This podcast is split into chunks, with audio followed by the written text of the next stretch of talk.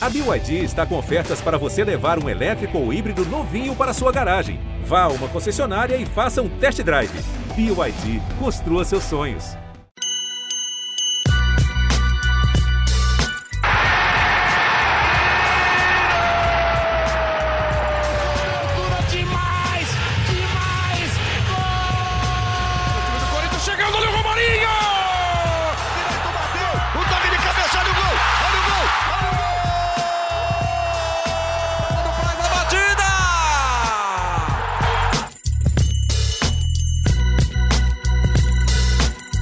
Fala fiel, eu sou Leonardo Bianchi, esse daqui é o GE Corinthians, podcast do Timão no GE.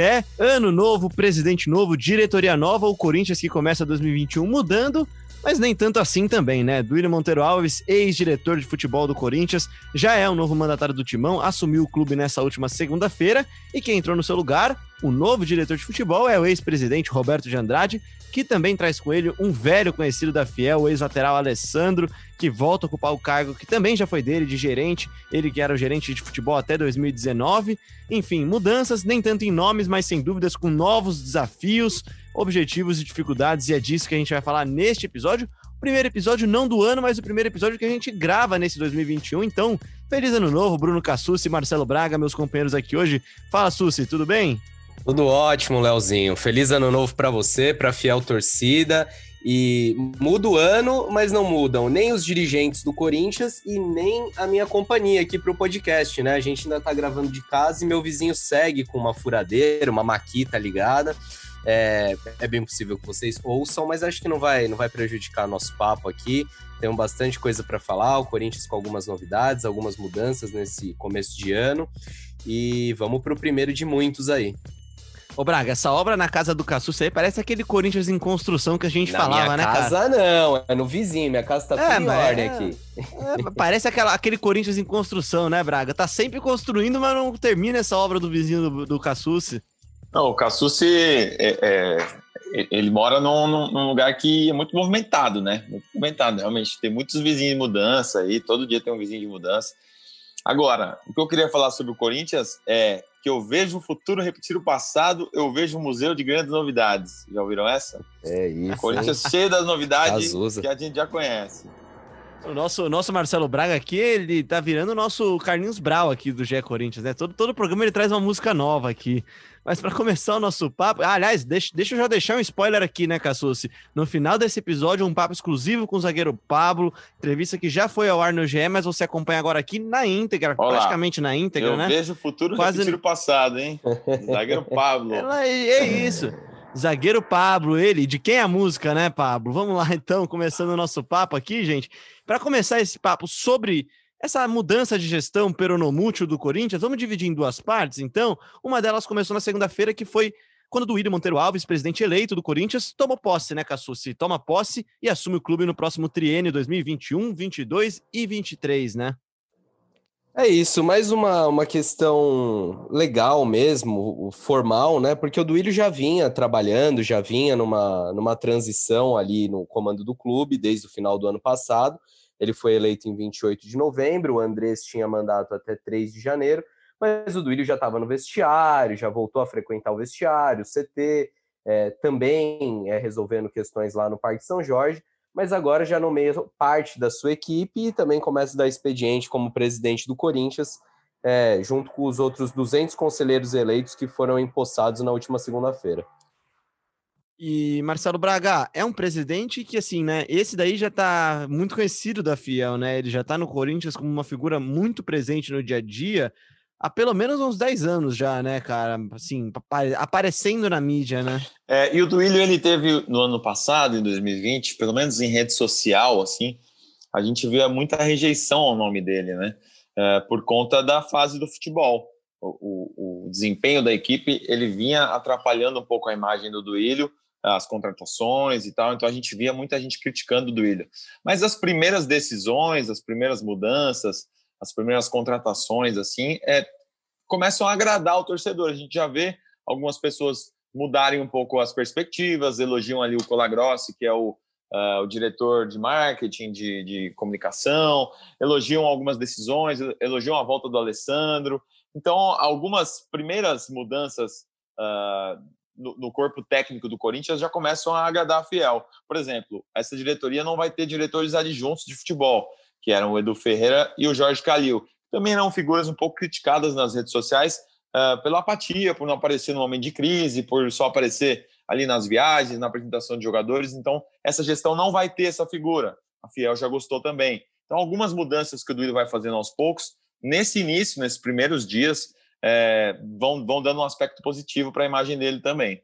E você citou um negócio que eu acho que é muito interessante, até passando para o já, que é como o campo fala, né, Cassucci? O campo fala e fala muito, né, cara? Porque o Duílio, ele pegou, talvez, esse período de transição dele, o melhor momento do Corinthians, possivelmente nos últimos 18 meses, vai, de futebol, de, de resultados, uma sequência invicta, uma vitória num clássico contra o São Paulo, líder do campeonato. E acho que isso deu uma amenizada, né? Deu uma amaciada na carne, digamos assim, né? Para ele tomar posse de uma forma muito mais tranquila, né? Talvez não fosse assim se ele tomasse posse naquele 28 de novembro, né? Ali naquele final de ano, a situação não era já tão ruim como tinha sido alguns meses antes, né? O Corinthians já começava a se distanciar da zona de rebaixamento, mas não era um momento tão bom quanto agora, né? O time vem numa sequência invicta, vem de vitória na, na última rodada contra o Botafogo, então é um momento muito melhor para o Duílio. E como o Braga falou, as primeiras decisões estão sendo bem aceitas. Acho que é uma diretoria que vai tentar se comunicar mais diretamente com, com o torcedor, tem o compromisso de ter mais transparência, que é algo que a torcida está cobrando.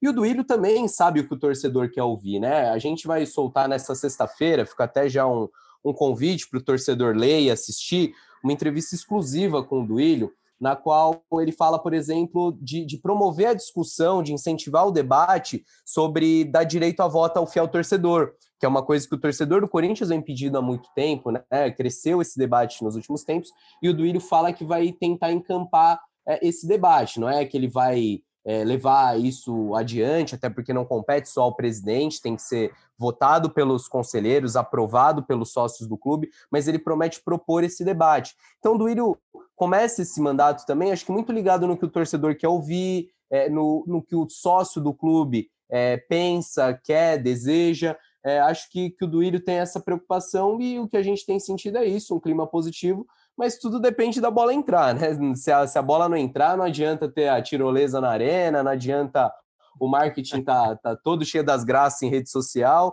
que precisa é bola entrar, o, o dinheiro tá na conta, que é o que, é, no final das contas, interessa para o torcedor. Time forte e taças chegando. E essa coisa do time forte, do time bem, ela, ela realmente ajuda até em algumas decisões, né? Porque, por exemplo, a gente teve a apresentação do Roberto de Andrade, do Roberto de Andrade e do Alessandro, o diretor de futebol e o gerente. É, e não há grandes definições para serem tomadas nesse momento. O Mancini tem um ano de contrato, está super bem. Ninguém imagina o Corinthians sem o Wagner Mancini nesse momento. É, o que tem são renovações de contrato para daqui a seis meses, do Otero, do Casares, do Gemerson.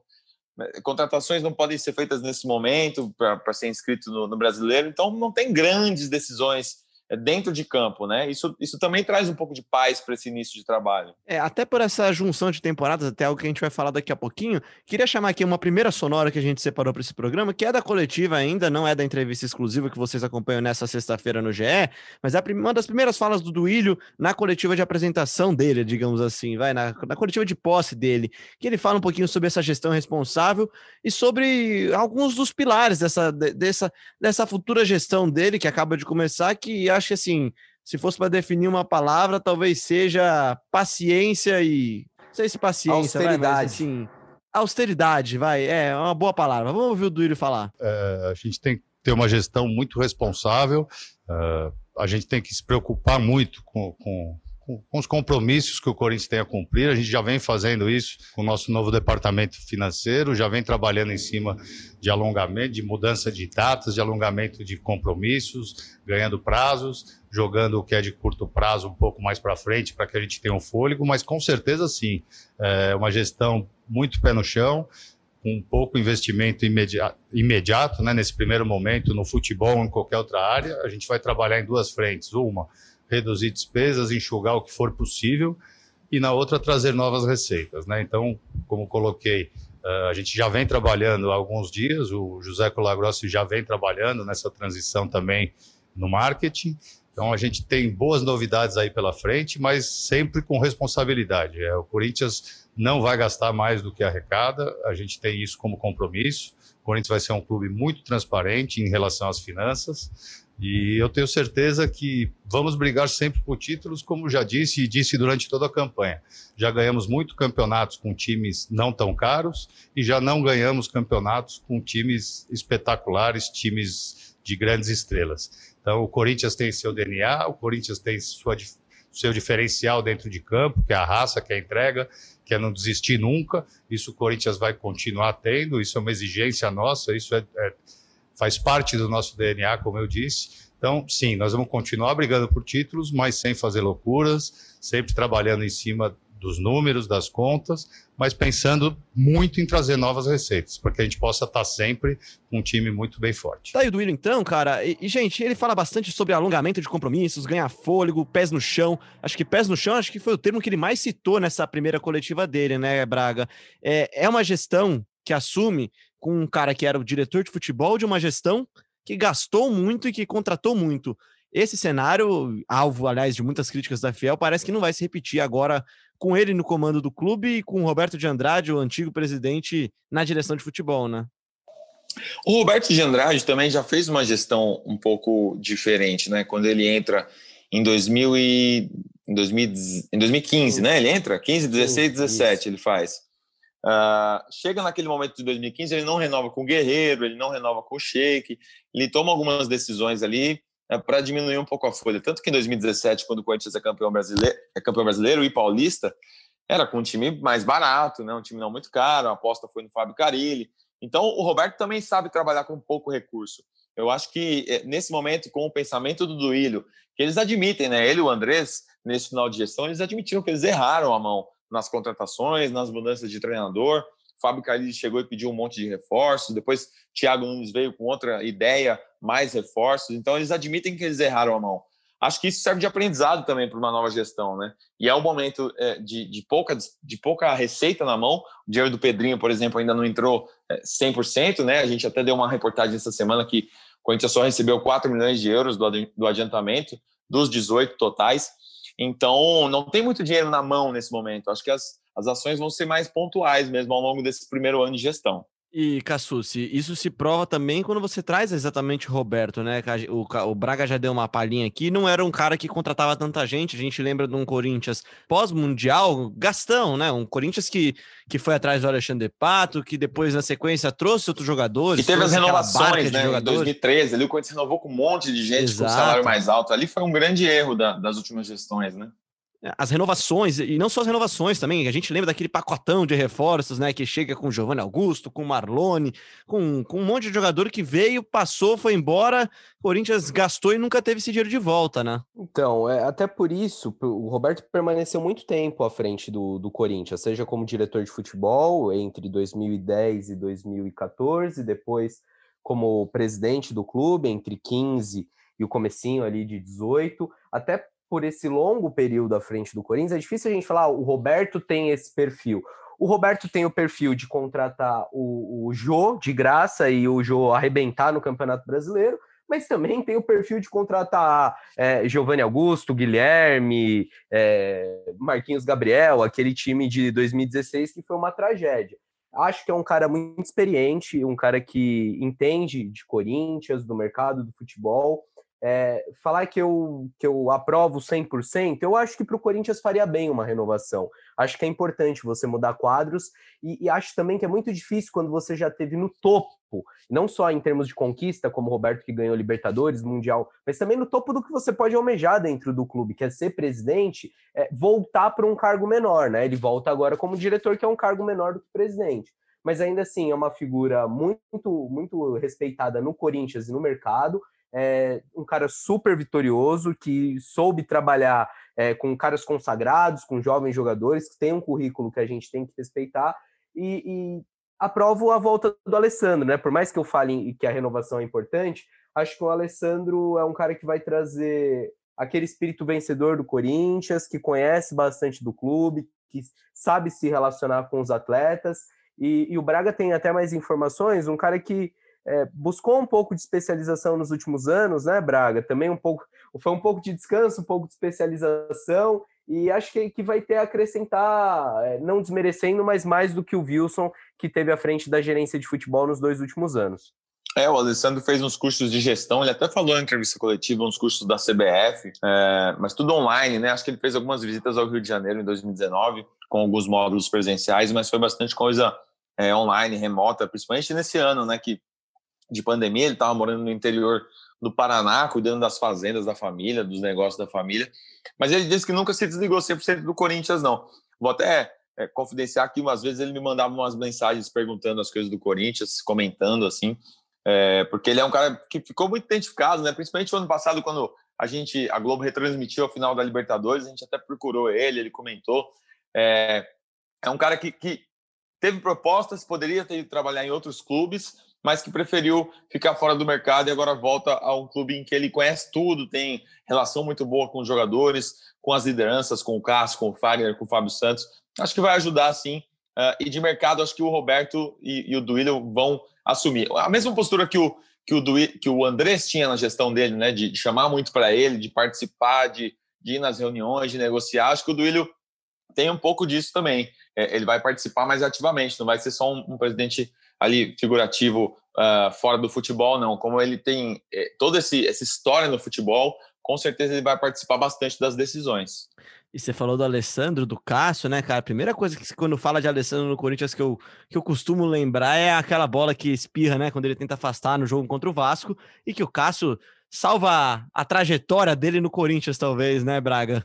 Cara, se você lembra disso e o gol não saiu, imagine se sai aquele gol, como esse lance jamais seria esquecido pela torcida, né? Como outros jogadores ficaram marcados aí na história por erros.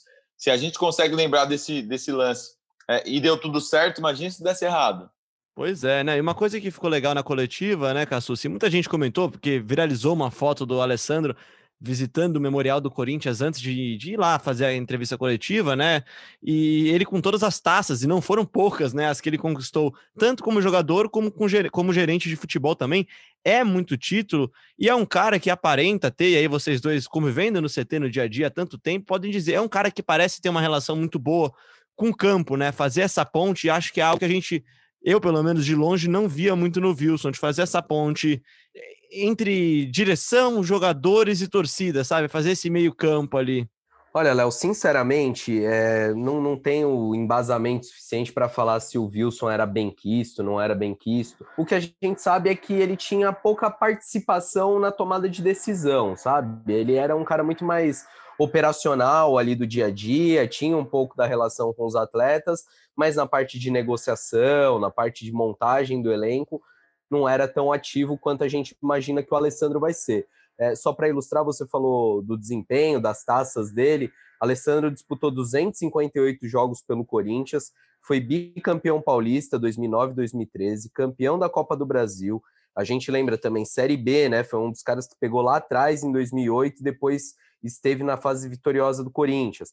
Campeão brasileiro em, em 11, depois da Recopa em 13 é, sem falar Libertadores e Mundial, é claro, em 2012. Então, um cara para lá de vencedor, para lá de identificado com o Corinthians e que agora tem a missão de, de vir para essa segunda passagem como gerente e, quem sabe, empilhar ainda mais taças. A gente falou de contratações, fala, o presidente do William Monteiro Alves também falou também sobre manter essa base e agora, principalmente, contar com um treinador nesse comando técnico, nessa, nessa procura para montar um elenco. Vamos ver o que ele tem a falar. O que a gente pretende, sim, é, é, é manter é, a base do time, claro. Lógico que com, é, com o treinador agora participando, o Mancini chegou com um grupo já formado e agora participar desse, desse planejamento para o próximo campeonato.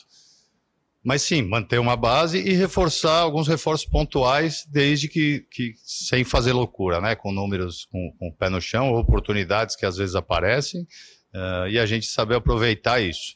Então, entendo que primeiro, lógico, é a manutenção do elenco, das peças que o nosso treinador nos pedir, e depois partir para reforçar o grupo para o próximo ano. Mas como coloquei, uh, o momento agora não é de muitas contratações, é de, de uma responsabilidade muito grande em termos financeiros e pensar sempre aí em oportunidades para que a gente possa reforçar nosso grupo. Mas como vinha dizendo há algum tempo, Uh, o nosso time, o nosso elenco não é ruim. Uh, falei isso durante toda a campanha. Infelizmente, não vivíamos um bom momento dentro do campo, mas depois, com, com, com, o passar do tempo, com o trabalho do Mancini, o time começou a se ajeitar e hoje já mostra aí que realmente é um bom grupo, um bom elenco e que o Corinthians, com poucas peças, vai poder estar tá brigando lá em cima, como sempre fez nos últimos anos. É muito mais ou menos do que ele fala também, né, Braga? É, é, ele, ele cita que muita gente falou que o elenco era ruim e ele sempre confiou que o elenco não era ruim, que na verdade vivia um momento técnico ruim ter um técnico agora para comandar essa transição de uma temporada para outra, mesmo que essa transição vá durar quatro dias, é muito importante até para identificar as carências. E acho que, assim, a gente já falou disso aqui várias vezes, né? Mas acho que fizeram falta aqueles dias que o Thiago Nunes não veio para o Corinthians antes. Acho eu, pelo menos, né? É muito cedo. É muito difícil fazer essa suposição, né? Se mudaria alguma coisa ou não, mas acho que faz, faz diferença ter um técnico nessa transição de temporadas. É, é que é um ano diferente, né? Um ano que, um ano que não acabou, né? 2020 segue por mais dois meses aí. O Corinthians até fevereiro tem jogos do Brasileirão, são 11 partidas. Depois, dia 28 de fevereiro, já emenda para o Campeonato Paulista. É uma temporada que continua, então é diferente. É difícil a gente fazer a comparação do, do, período ali do Thiago Nunes, da chegada, porque o Mancini já está adaptado. A adaptação, adaptação dele já está feita, ele já conhece os jogadores. Hoje ele tem conseguido montar times é, de acordo com, com os adversários e, e, conseguindo tirar dos jogadores o melhor. É claro que a diretoria não vai chegar, a nova diretoria, e vai falar que o time é ruim, né? Que o time é, precisa mudar tudo e tudo mais, até porque o Corinthians hoje tem objetivos, né?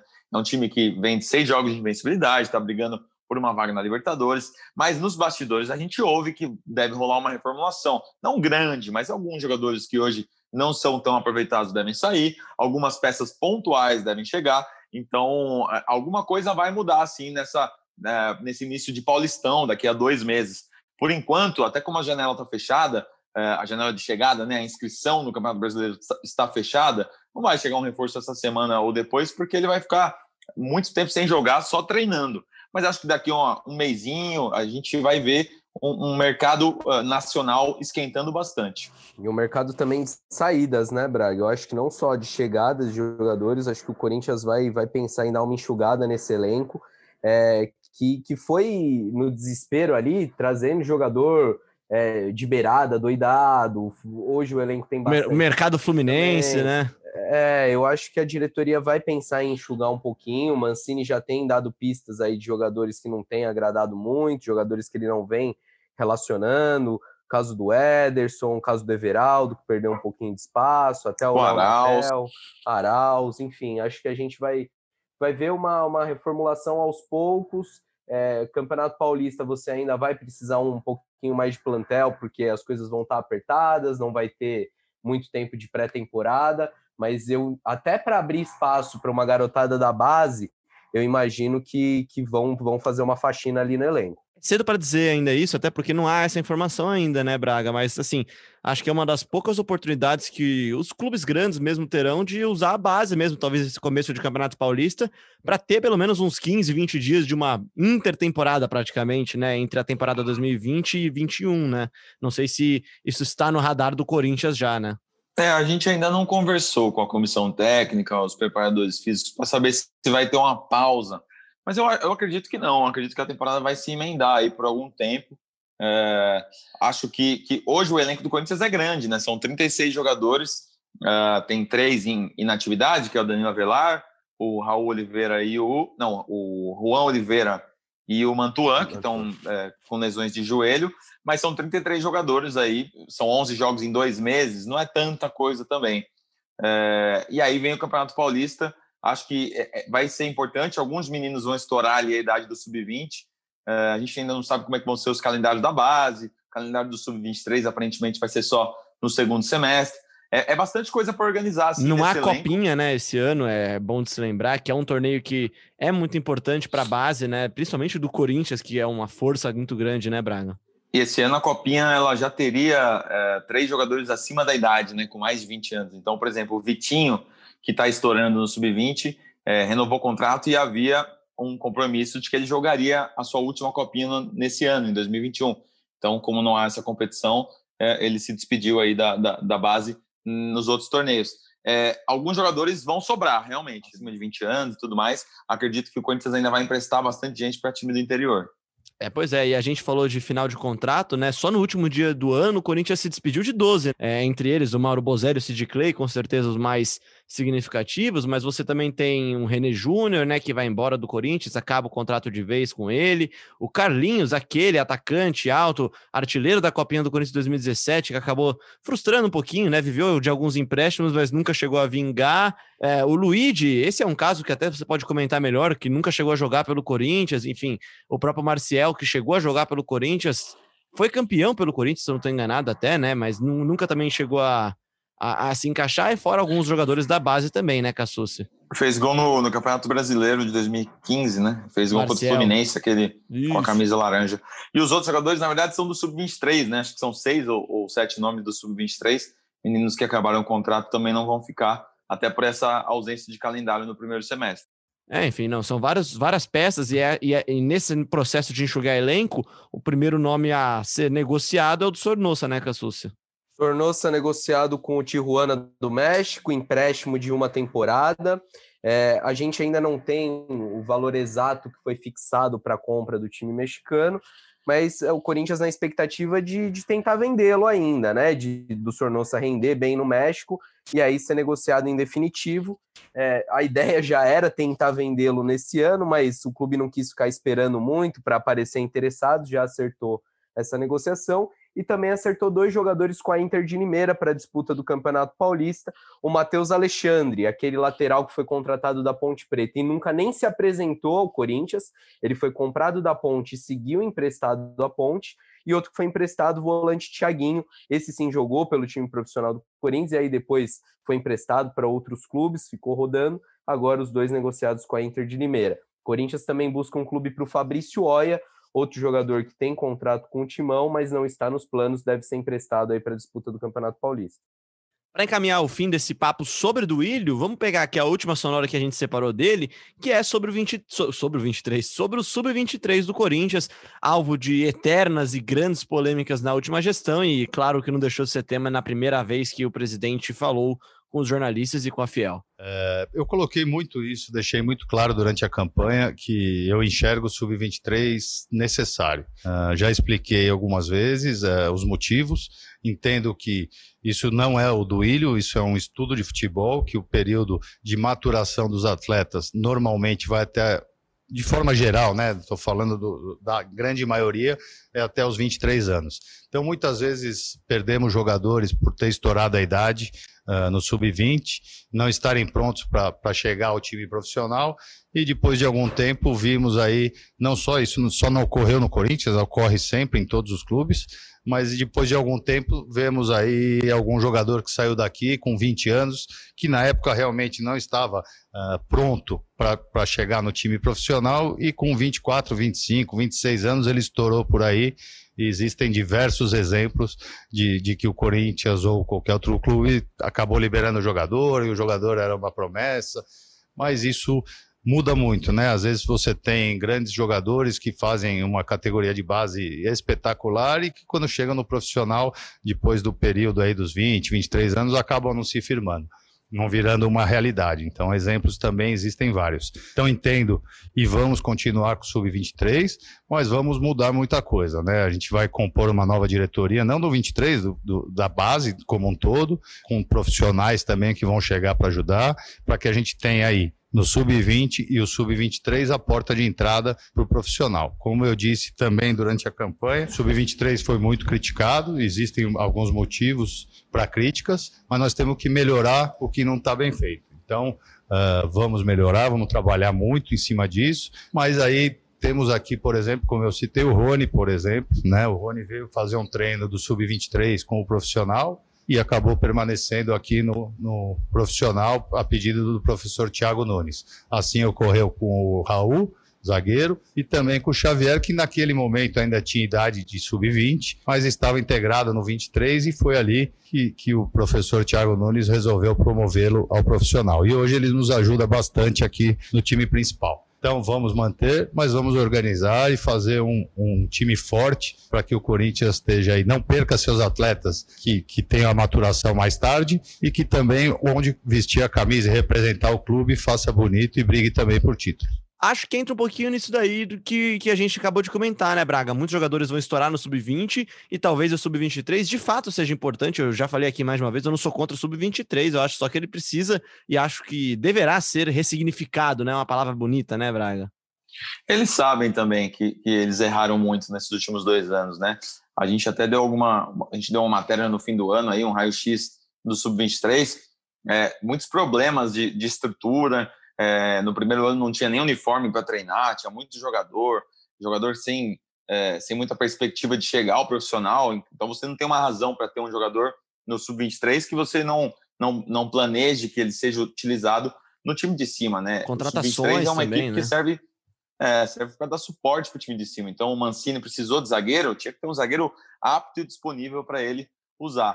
Uh, a gente acredita que, que o Duílio vai mudar realmente esse sub-23 algumas definições começam a ser tomadas também na base, né? Ontem a gente publicou uh, que já há uma pessoa ali no conselho que, que foi indicada, foi convidada para chefiar a base, e a base deve englobar o Sub-23, que é o Nadir de Campos Júnior, um procurador-geral do Ministério Público. Hoje já começa a mudar um pouco do bastidor, parece que não agradou esse vazamento, pode ser que ele não seja o nome escolhido, mas enfim, as coisas estão caminhando e, e a gente acredita que o Duílio vai dar uma importância maior para o Sub-23, é, mais transparência, que é uma coisa que precisou muito nos últimos anos. E, e o Sub-3, caso mude a cara, ele pode realmente ser importante para o Corinthians. Só para esclarecer uma, um ponto que o Braga levantou aí, né, do Sub-23 ser incluído na base, parece uma coisa óbvia, mas não acontecia no Corinthians até então.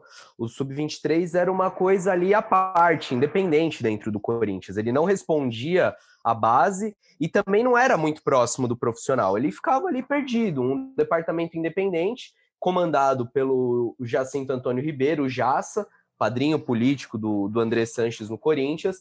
É, ele, ele tinha uma divergência com o Carlos Nujude, que é o diretor da base. Então, como eu falei, ele ficava avulso ali, né? Sem, sem um pai. E agora o Sub-23 vai para o guarda-chuva da categoria de base.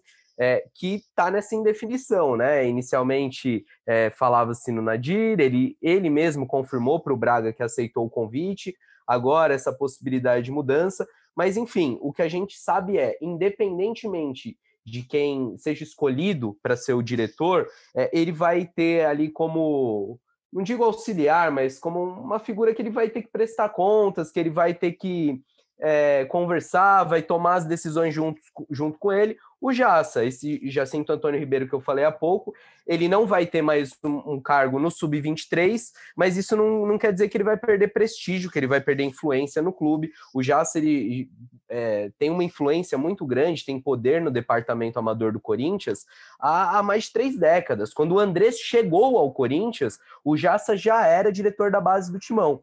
E agora com o Duílio, ele não vai ocupar nenhum cargo formal, não vai ter o nome lá no site oficial do Corinthians, mas vai continuar dando as cartas na base do timão. É que ele mudou, mas não mudou tanto assim, né, Braga? É um cara que é figura frequente para quem conhece, para quem frequenta o Parque São Jorge, está sempre por lá também.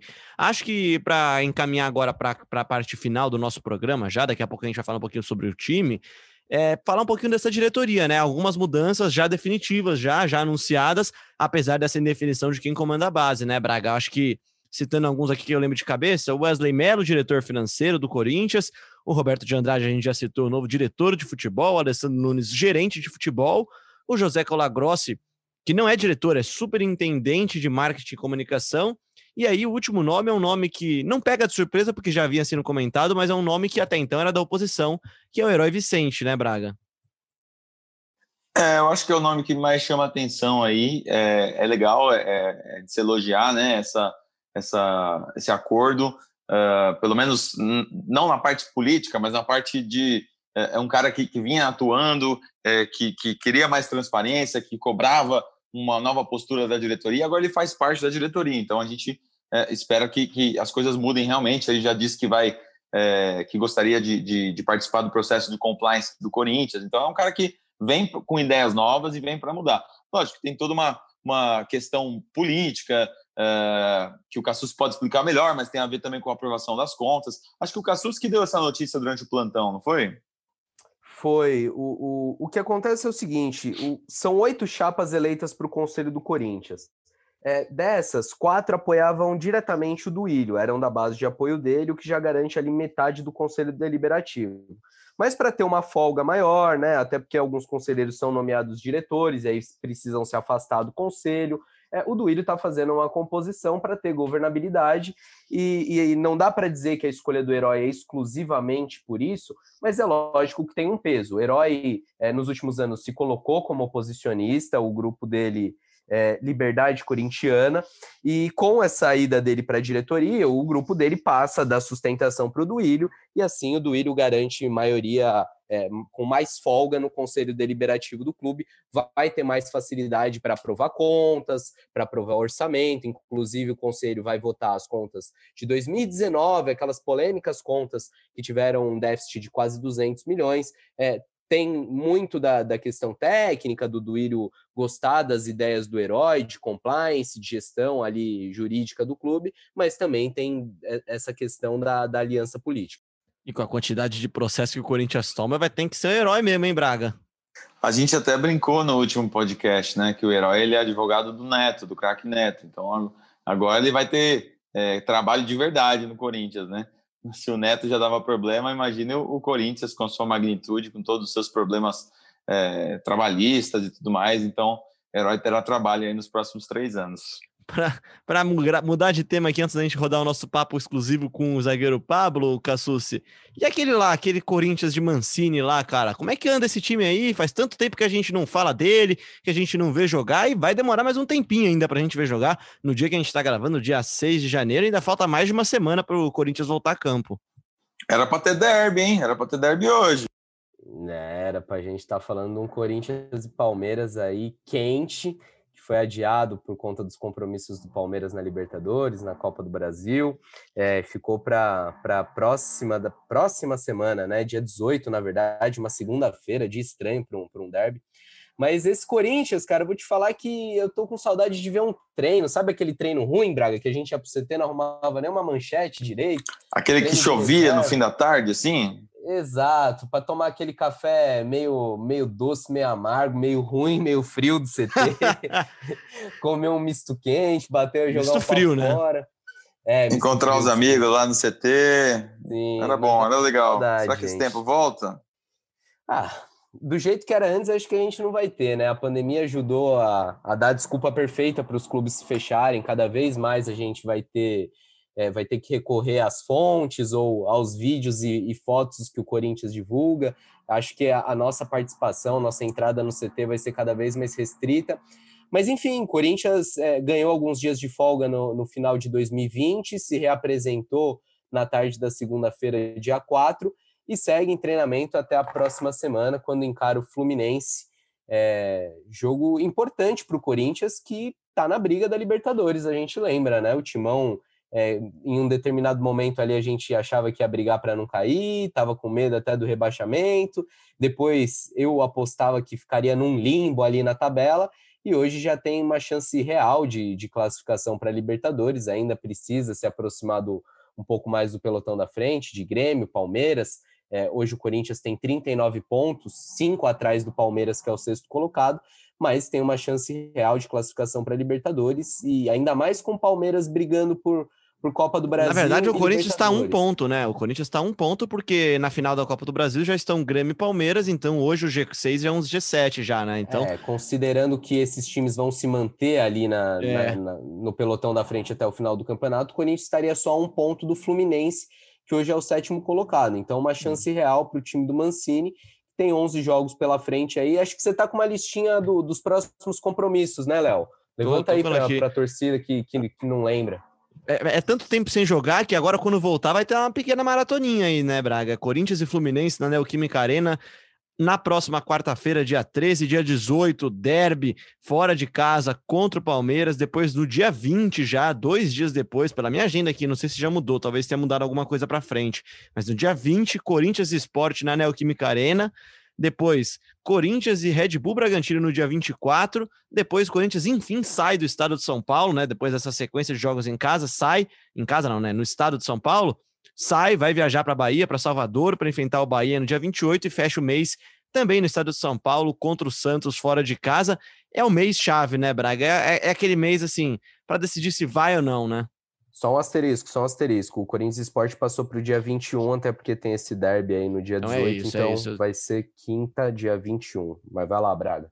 É, isso aí, é reta final, né? Agora o Corinthians precisa se manter aí, mas eu acho que conquistou um, um padrão legal. É, a gente viu depois da, da volta do, da folga do ano novo, né? O Corinthians descansou por quatro dias e o Mancini reuniu os jogadores no campo e disse que o desafio agora é manter, é retomar o que, que, o, que o Corinthians vinha fazendo, reencontrar esse fogo aí, não deixar apagar, mesmo com esse tempo todo parado, e, e continuar vencendo, continuar somando pontos.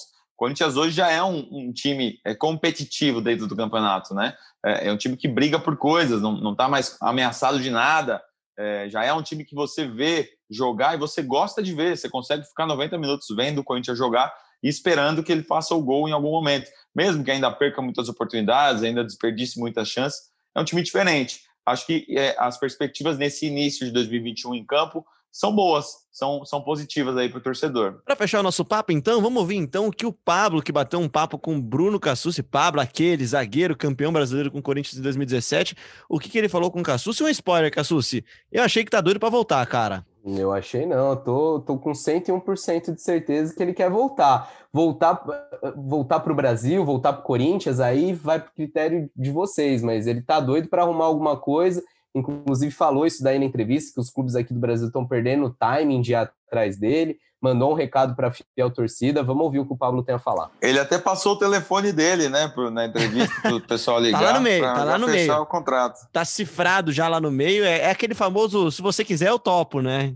Vamos ouvir o Pablo falando aí, direto de Bordeaux, na França. A gente começa o ano com um convidado especial. Hoje recebemos o zagueiro Pablo. Ele que estava me contando antes de entrar aqui no ar que não teve parada nesse fim de ano, não teve descanso, trabalhou bastante. Mas um ano que começa com bastante trabalho também promete, né, Pablo? Primeiramente, obrigado por, por nos atender, por conceder essa entrevista. Queria que você contasse quais são as expectativas, quais são. Começo de ano a gente costuma fazer metas, costuma traçar planos, né? O que, que você está vislumbrando para esse ano? Primeiramente, prazer é todo meu, né, Bruno? Obrigado aí pelo, pelo convite. Começo de ano sempre é. A gente sempre pensa né, no, no, no futuro, como é que vai ser o ano, para bater metas objetivos, né? E meu, o, o meu pensamento é sempre, sempre grande, sempre é, bem positivo. E com o meu contrato, meu contrato acabando, as coisas, né? Tem várias opções, né? Até da parte do Bordeaux de renovação, de outro clube e tem um leque bem positivo assim para mim, para minha carreira, né? É, antes da gente começar a falar do que vem pela frente, vamos tentar fazer um, um balanço do seu 2020. É, foi um ano difícil para todo mundo, um ano com muita novidade, e para você também um ano de muito tempo fora dos gramados, não só por conta da quarentena, da paralisação dos campeonatos, mas também por conta de uma lesão. Então eu queria que você relembrasse, fizesse um balanço desse ano e também já aproveitando como que você está agora, como que você começa esse 2021. É, eu posso dizer que talvez foi o ano mais, mais difícil assim da minha carreira, né? Eu tive uma lesão de ligamento cruzado, é, que me deixou de fora aí praticamente sete meses, né? Sete meses. E por incrível que pareça, né, eu tive benefícios, né, com a pandemia, né? Pois eu perdi, eu perdi somente três jogos, porque o campeonato parou, né? Parou praticamente tudo no mundo.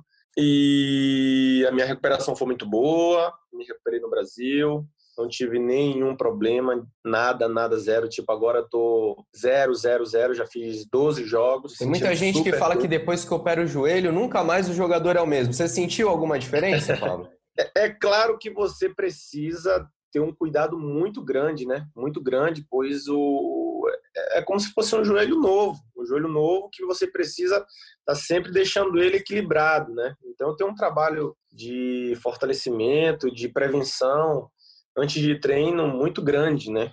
É, é, verdade que o joelho não é igual antes, mas a sensação que eu tenho hoje é como se fosse, né? Devido todo o trabalho, todo o empenho que eu tive nesses sete meses e continuo tendo durante o, durante o campeonato. Muito legal, muito legal. Então aí você já está recuperado, já voltou a atuar no, no fim da última temporada e agora 100%. Agora 250%. é, você mencionou numa resposta há pouco o fim do contrato com o Bordeaux, é, se não me engano, até o fim de maio, né, Pablo? É isso? Final de junho. De junho. Tá. É, Já é. tá podendo assinar um pré-contrato? Quem quiser é só ligar, é isso? é, isso aí é verdade, verdade. Eu posso assinar um pré-contrato. Isso é muito, isso é muito positivo se você tá se você está bem, né? Se você está bem, se você está confiante.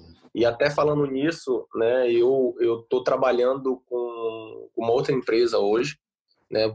Tem que falar isso aqui também. Hoje quem quem está à frente da minha carreira é a GR2 do Rafa, Rafa Félix e o, e o Gustavo Sabino da GR2. E está acabando, boy. Tá, e tá acabando meu contrato e muita muita coisa acontecendo, né? Muita coisa acontecendo. Isso é muito bom. E estou trabalhando, cara, trabalhando para que que apareçam coisas bem positivas para mim e para minha família. E para a gente também entender como que vai ser tomada essa sua decisão é, em relação ao futuro. E é uma decisão que não muda só o próximo ano, esse, esse segundo semestre, não, vai, vai, mudar muitos anos. É uma decisão importante na sua carreira, porque você já está com 29 anos, né, Pablo? Você ainda é jovem, ainda tem muita lenha para queimar, não está naquela, naquela fase da carreira de fazer, ah, vou fazer meu último contrato. Pelo contrário, é, e até porque você cuida muito do, do seu físico, como você estava falando. É, então, o que, que você tem vislumbrado para a sua carreira? O que, que você pensa hoje em relação a objetivos? Acha que talvez voltar para o Brasil para ficar mais em evidência para a seleção brasileira é um caminho, ou que não, ainda tem muita lenha para queimar na Europa? O que, que você tem, tem visualizado para o seu futuro? Cara, isso é muito. Como eu posso dizer? Hum, não, não dá para me dizer até porque eu não tenho eu não tenho nada nada concreto. Primeiro né já falando já sobre isso eu não tenho nenhum, nenhum contato de nenhum time do Brasil. Na Europa as coisas estão bem mais aceleradas do que alguma coisa do Brasil. Então não tem como eu falar que ah não vou voltar para o Brasil ou vou ficar na Europa. O que eu posso falar é que as coisas aqui é, elas estão bem mais aceleradas do que uma, uma possível volta do Brasil, pois nenhum time é, entrou em contato, né? E, e, ainda mais o meu contrato acabando, está para acabar, né? Não tem, não tive nem, não, não tivemos nenhum contato. Então, meu pensamento tem que ser de acordo com que, com que eu tenho, né? Com o que está acontecendo, entende? É, como eu falei, o Brasil sempre vai estar no meu, no meu, no meu pensamento mas eu não tenho, eu não tenho nada, nada do Brasil. As coisas aqui estão bem mais aceleradas, né? O mercado abriu hoje, se eu não me engano, e já de um mês para cá as coisas estão, estão bem, bem aceleradas, assim vamos dizer. Isso é muito bom, né? Isso significa que mesmo com a minha lesão, o pessoal está vendo que, que eu, eu consegui me recuperar bem e mantive a minha regularidade. E tô aguardando, cara. Tô aguardando as coisas acontecerem e se acontecer alguma coisa positiva, e isso no Bordeaux também pode acontecer, né? Eu não posso dizer que é, um, é, é, o meu clube hoje, é o clube que, que eu, eu, eu, eu, aprendi a gostar, né? Eu aprendi a gostar, pois eu, como eu falei, eu sou brasileiro, cultura diferente, começo difícil, adaptação, mas hoje eu já estou quatro anos aqui, então é um, é um clube que eu passei mais tempo na minha carreira, então tenho um sentimento, tenho, tenho um carinho, e, e também tem o interesse da parte deles, isso é muito legal e estamos conversando também. Estamos conversando também. Existe a possibilidade de uma transferência, Pablo, antes do fim do seu contrato, nessa janela do começo do ano? Cara, acho, acho que isso pode sim existir, né?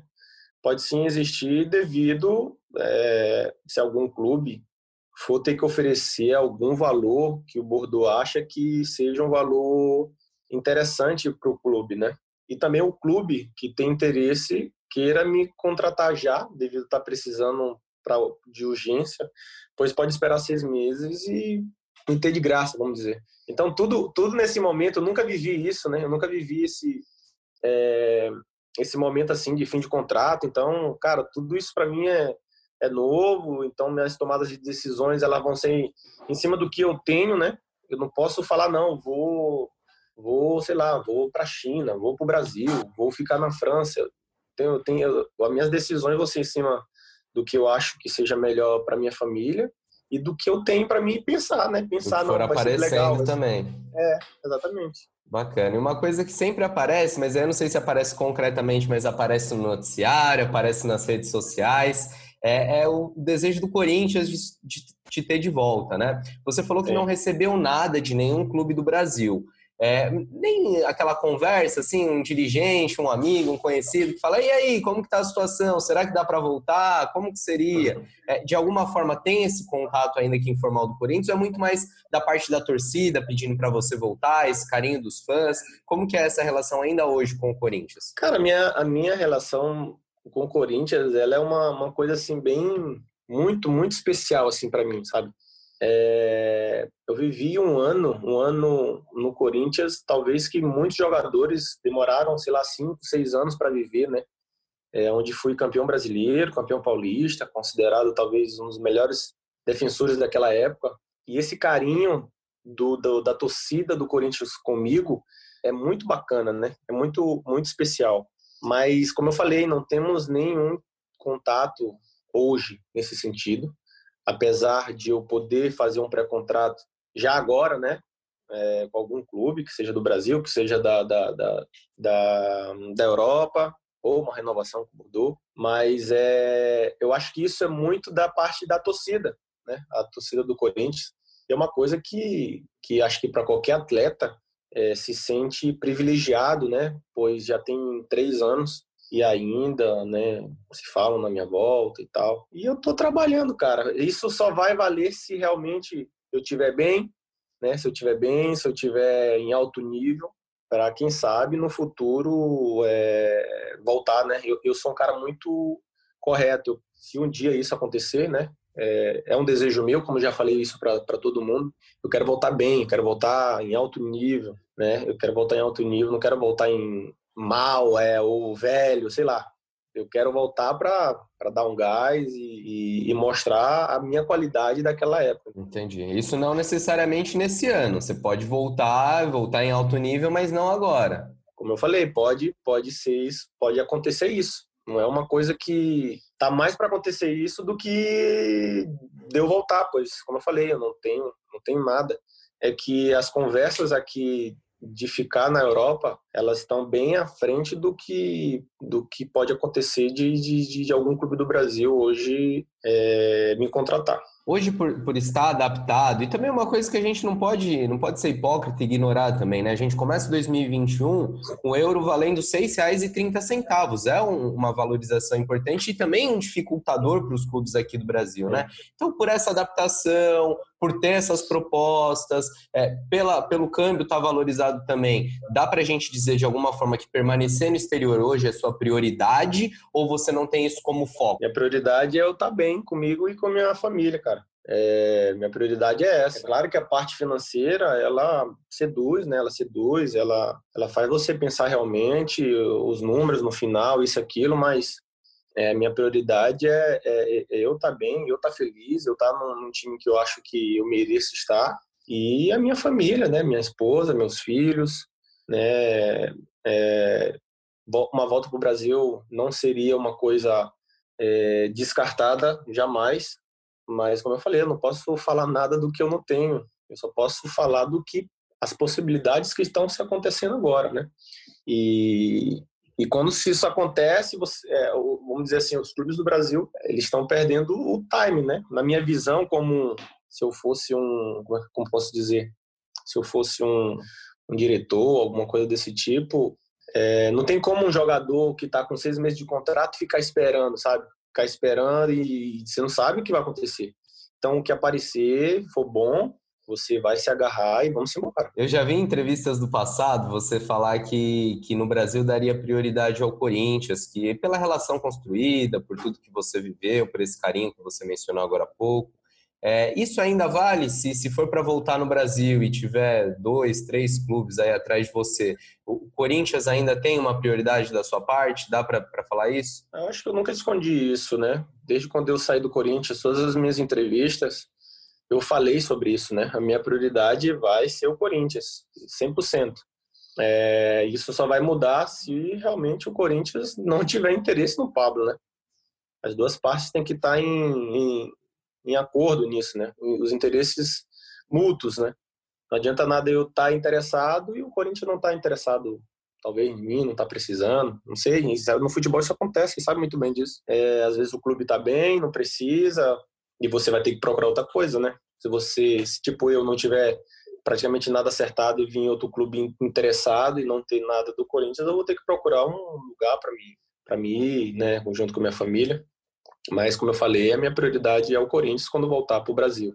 Você falou aí que, os clubes brasileiros estão estão perdendo um pouco do timing, né? É que, que agora é o momento de, de iniciar conversas. O, o Corinthians, quando você saiu, embora a relação com a torcida tenha continuado muito boa, é, você continua sendo considerado um ídolo para muita gente, o torcedor te manda mensagem, você interage com o torcedor, mas eu lembro que da parte da diretoria naquele momento, eu lembro do presidente Roberto de Andrade P. Davi, dos diretores da época, porque tentavam negociar com o seu empresário e não, não tinham sucesso, apesar da vontade. O antigo empresário, né? É, seu antigo empresário. E aí vem, vem a minha dúvida. Essa mudança de empresário, você acha que de alguma forma isso facilita? Isso poderia ser é, um facilitador numa eventual negociação com o Corinthians? Cara, Acredito, acredito que sim, né?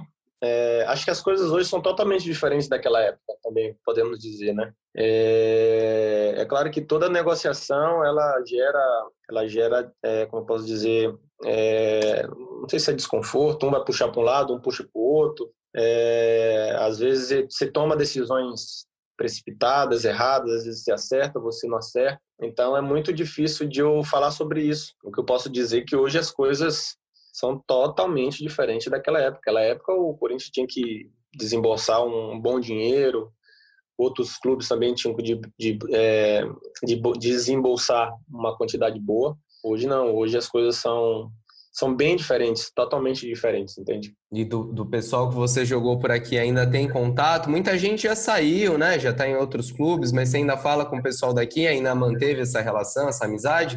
Ah, tenho, tenho um contato ainda. Gabrielzinho, meu parceiro. Gabrielzinho é meu irmão. Eu tava, eu tava em São Paulo, né, me recuperando. Eu ia me recuperar no Corinthians, né, a minha lesão. Devido à pandemia, isso tudo mudou, né? Ninguém podia ter contato com pessoas de fora, isso aquilo. Então, eu fiz minha preparação toda na minha, uh, na, na minha casa, né, na minha residência. Mas minha preparação ia ser no Corinthians. E, e o Gabrielzinho estava sempre ali comigo. A gente estava no mesmo condomínio. Então a gente, pô, fazia churrasco junto, ele, a sua esposa, seus familiares. E estamos sempre em contato, Valtão também, Valtão, meu parceiro, queixudo. então são duas pessoas assim é, do Corinthians hoje que eu converso, né? fora ele, fora que jogamos junto, Balbuena, também meu parceiro, a gente está sempre trocando mensagem. Então são, são relações que ficaram eternizadas, né, por tudo que a gente, a gente viveu junto naquela época, né? Então além da parte profissional ficou a amizade, o carinho, o respeito, que isso é o mais importante, né? É, Pablo, eu te agradeço bastante a atenção, a nossa conversa, a nossa entrevista e queria encerrar nosso papo pedindo para você mandar um recado aí para o torcedor do Corinthians que aqui nos ouve, que sempre te pergunta, que te manda posts lá nas redes sociais.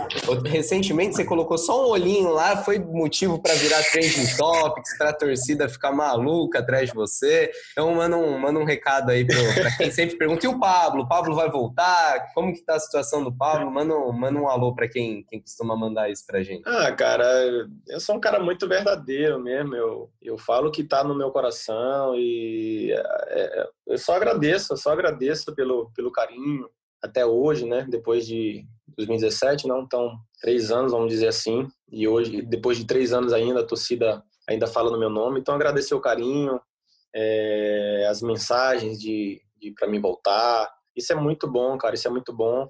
É claro que isso gera uma responsabilidade muito grande, né? Se isso um dia for acontecer. Mas quando se joga no Corinthians e você sabe da responsabilidade, você tem que estar pronto para jogar no Corinthians, isso é isso você tira de letra, né? Você tira de letra porque você, da mesma forma como as pessoas vão te jogar lá para cima se você tá mal, a pressão é muito grande. Então a mensagem é obrigado aí pelo carinho e quem sabe, quem sabe no futuro aí a gente a gente pode estar junto. Show de bola, show de bola. Tá aí o Pablo, só para contextualizar, eu não sei se o Braga ou o Cassus, qual dos dois gostaria de falar, ele, ele fala de um negócio que eu achei interessante, que é a mudança do empresário dele, né, cara? Para quem não lembra, o Pablo saiu um pouco, não sei se brigado, vai, mas algum. Nossa, algumas, muito obrigado. Com, algum, é, com algumas Ele nem participou públicas, da festa né? do título. É, não, não, Ele mas nem não com a participa Fiel, da festa né? do título. Mas não com a Fiel, né? Acho que os, in- os atritos eram muito mais internos, internos do que externos, né? Mas Em a torcida ficou na bronca com ele, sim. É, houve uma, uma, uma mágoa da torcida porque ele deixou a negociação muito na mão do antigo empresário, que era o Fernando, Fernando e, César. e aí, Fernando César, e aí não houve acordo com o Corinthians. A, a, despedida foi, foi ruim, foi, foi feia. Mas ao longo desses anos ele sempre fez questão de, de, é, de reconstruir essa imagem, de reconstruir esse elo com o torcedor do Corinthians. O Pablo foi muito bem no Corinthians, né? Campeão brasileiro de 2017, campeão paulista, jogando muito. É, não sei se, se é o momento, né? O Corinthians tem Gil e Gemerson aí formando uma nova dupla, mas quem sabe, é um jogador que a torcida gosta. Foi uma novela muito chata, né? Uma novela que durou, não digo o ano inteiro, mas vai, uns seis meses ali, porque o Pablo já chegou, ele veio emprestado e o Corinthians sabia quanto tinha que pagar para tê-lo, aí ficou aquela negociação que se arrastava. Eu lembro do empresário dele ficar postando algumas coisas em Instagram, aí dava o acordo como certo, e o negócio não ia tão certo, tinha foto é, com o Pablo abraçado com o presidente Roberto de Andrade, mas o negócio não fechava, enfim, uma novela chatíssima, acho que deixou muita gente é, com, com o saco cheio, mas como o próprio Pablo disse na entrevista, essa relação melhorou nos últimos anos, ele iria se recuperar no Corinthians é, da cirurgia no joelho, só não fez isso por conta da pandemia, é, que acabou fechando o CT Joaquim Grava, é, me parece que essas arestas foram aparadas. A questão mesmo agora é ver se para o Corinthians é interessante, né? Tendo Gil, tendo Gemerson, o Danilo Avelar é, volta nos próximos meses, tem o Marlon. Enfim, eu acho o Pablo um bom jogador, ele ainda tem muita lenha não vai citar o Bruno Mendes, cara? Coitado do Bruno Mendes. É, o Bruno Mendes também, também é uma opção, né? É que nunca se firmou. Acho que não seria o Bruno Mendes não seria um impeditivo para a contratação do Pablo. Mas fato é que tem muita gente ali no elenco e o, o Duírio falou, a gente ouviu antes aqui no episódio, que, que a filosofia é pés no chão, é austeridade. Então, não sei se o Corinthians vai estar disposto a fazer esse investimento. E o Pablo, por mais que esteja é, é, apto a assinar um pré-contrato, não é um jogador barato, né? Atualmente ganha em euro, então o Corinthians teria que fazer um investimento um pouco maior para ter o atleta, e não sei se é essa a prioridade da diretoria no momento. É, pois é, o Pablo tá doido pra voltar, vamos ver se o Corinthians tá doido pra trazê-lo também, né? E certo é que ele, ele já falou, tô on, tô disponível, tá esperando aquele telefone tocar. E pra fazer aqui... eu, né? acho, eu acho que, desculpa, só para cortar. Vai Como lá, o vai. Cassus falou, eu acho que a prioridade hoje da diretoria é, é, é outra, né? São outras posições. O Corinthians ainda não encontrou o ponta, é, ainda há algumas carências no ataque. Hoje o Corinthians tem só, só o Jô de centroavante, né? Será que não vai buscar mais um? Tem os meninos na base, mas será que eles já estão prontos para subir, para assumir essa função? Acho que o foco da diretoria nesse início de trabalho vai ser um pouco mais para frente. ah, e já aproveitando, ah, surgiu recentemente é, o nome do Dentinho, muito ventilado, né? Eu conversei com o empresário dele, o Gilberto Silva, aquele Gilberto Silva do Penta, jogou no Arsenal, no Atlético Mineiro. Hoje ele é o agente do Dentinho. É, e ele me disse que o Dentinho tem contrato até novembro com o Shakhtar Donetsk, que não há a melhor possibilidade dele rescindir esse contrato é, hoje. Óbvio, ele tem recebido algumas propostas, algumas procuras, mas o foco do Dentinho nesse momento ainda não é voltar ao Brasil. Ele tem só 31 anos, então acho que um dia vai acontecer, né? Um dia o Dentinho vai vestir novamente a camisa do Corinthians, mas acho que não vai ser aí nos próximos seis meses, não. Caramba, o Dentinho já trintou, gente. Estamos ficando velho demais. É, o Bruno Bonfim, né, cara? né? Tem, tem, tem um tempo aí desde Eu lembro do. Dentinho cheio de espinha na cara, a gente vendo o Dentinho começar, mas enfim, se- segue, segue o episódio aí, vai lá, desculpa. Pois, pois é, só para fazer aqui, refazer, na verdade, um convite para quem ainda não escutou, ir lá no tocador, no seu tocador de podcasts, e escutar não um, mas dois podcasts especiais que a gente fez nesse final de ano, barra comecinho de anos no GE Corinthians, né? O episódio 92, feito pelo Bruno Cassucci, um especial sobre Andrei Sanches, um grande nome político do Corinthians nas últimas décadas, uma figura tão importante quanto controversa na história do clube, enfim, é um papo muito bacana com o Cassucci, com o Leandro Canônico e com o Martim Fernandes, três caras que cobriram de pertinho a, a trajetória desse cara que, assim, né, marcou e marca, apesar de todos os pesares, de época no Corinthians. E, E não, além- precisa, não precisa gostar do Andrés pra ouvir, não, viu? Não, não, Mesmo Quem, quem não gosta do Andrés, ouve o É engraçado, cara. Tá, Tá engraçado, o Canônico conta umas histórias muito boas, cara. Martim tá É. também, o papo ficou legal, vale a pena. Ah, tem uma história maravilhosa de uma resposta na coletiva que eu não vou dar aqui, mas vocês vão lá no episódio e vocês vão, vocês vão entender o que, que eu tô falando Cheio de lá. pi, né? Cheio de. Cheio de pi, cara, no meio lá. E além desse, o episódio 94 também, comigo, com a Ana Canhedo com a Lívia Laranjeira, traz um bate-papo muito bacana sobre o timão feminino, as meninas do timão, com nada menos que a camisa 10 Gabi Zanotti, o técnico Arthur Elias. Uma conversa de mais de uma hora, mas assim, com muito bastidor da campanha, sobre discussão sobre o futebol feminino no Brasil, o que precisa evoluir, o que não precisa, sobre o futuro mesmo dos dois até. São dois episódios bem bacanas, fica aí o Merchan.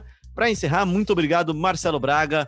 Aquele abraço. Valeu, Léo. Valeu, Cassucci. Mais um ano iniciando. Teremos muitos episódios de podcast de Corinthians pela frente. Mantenham-se em saúde, em sanidade mental, junto ou longe, respeitando a distância das pessoas que vocês amam. E vamos lá, mais um ano pela frente. Que seja um ano bom. Beijos. Beijos, beijos. Que seja um ano bom também pra você, Bruno Cassucci. Amém. Para nós, para todo mundo que nos ouve, que em breve a gente possa estar no, no nosso estúdio. E aquele recado final, né? Tem, tem decisão para o Sub-20 nessa quinta-feira. O Corinthians pega o Atlético Mineiro, valendo uma vaga é, na final da, do Campeonato Brasileiro Sub-20. É o primeiro jogo da semifinal. É, a comissão técnica do time profissional está acompanhando de perto, Mancini de olho nessa garotada. E você fica sabendo de tudo do Timão no ge. Globo, acompanha a gente lá e é isso aí. Tamo junto, um abraço. Tamo junto, um abraço. Lembrando que você encontra a gente sempre no ge.globo podcast, também no seu tocador favorito, na Apple, no Google, no Pocket Cast, no Spotify, no Deezer. Enfim, segue a gente que sempre que tiver episódio novo você fica sabendo por lá. Mande mensagens pra gente, participe sempre, marque lá o Mabragacello, o Bruno Cassucci, eu sou arroba Bianchi, esse daqui é o GE Corinthians que volta agora na semana que vem, aí sim, falando de futebol, de bola rolando, porque tem Corinthians e Fluminense, Fluminense e Corinthians, a bola volta a rolar pro Timão agora em 2021.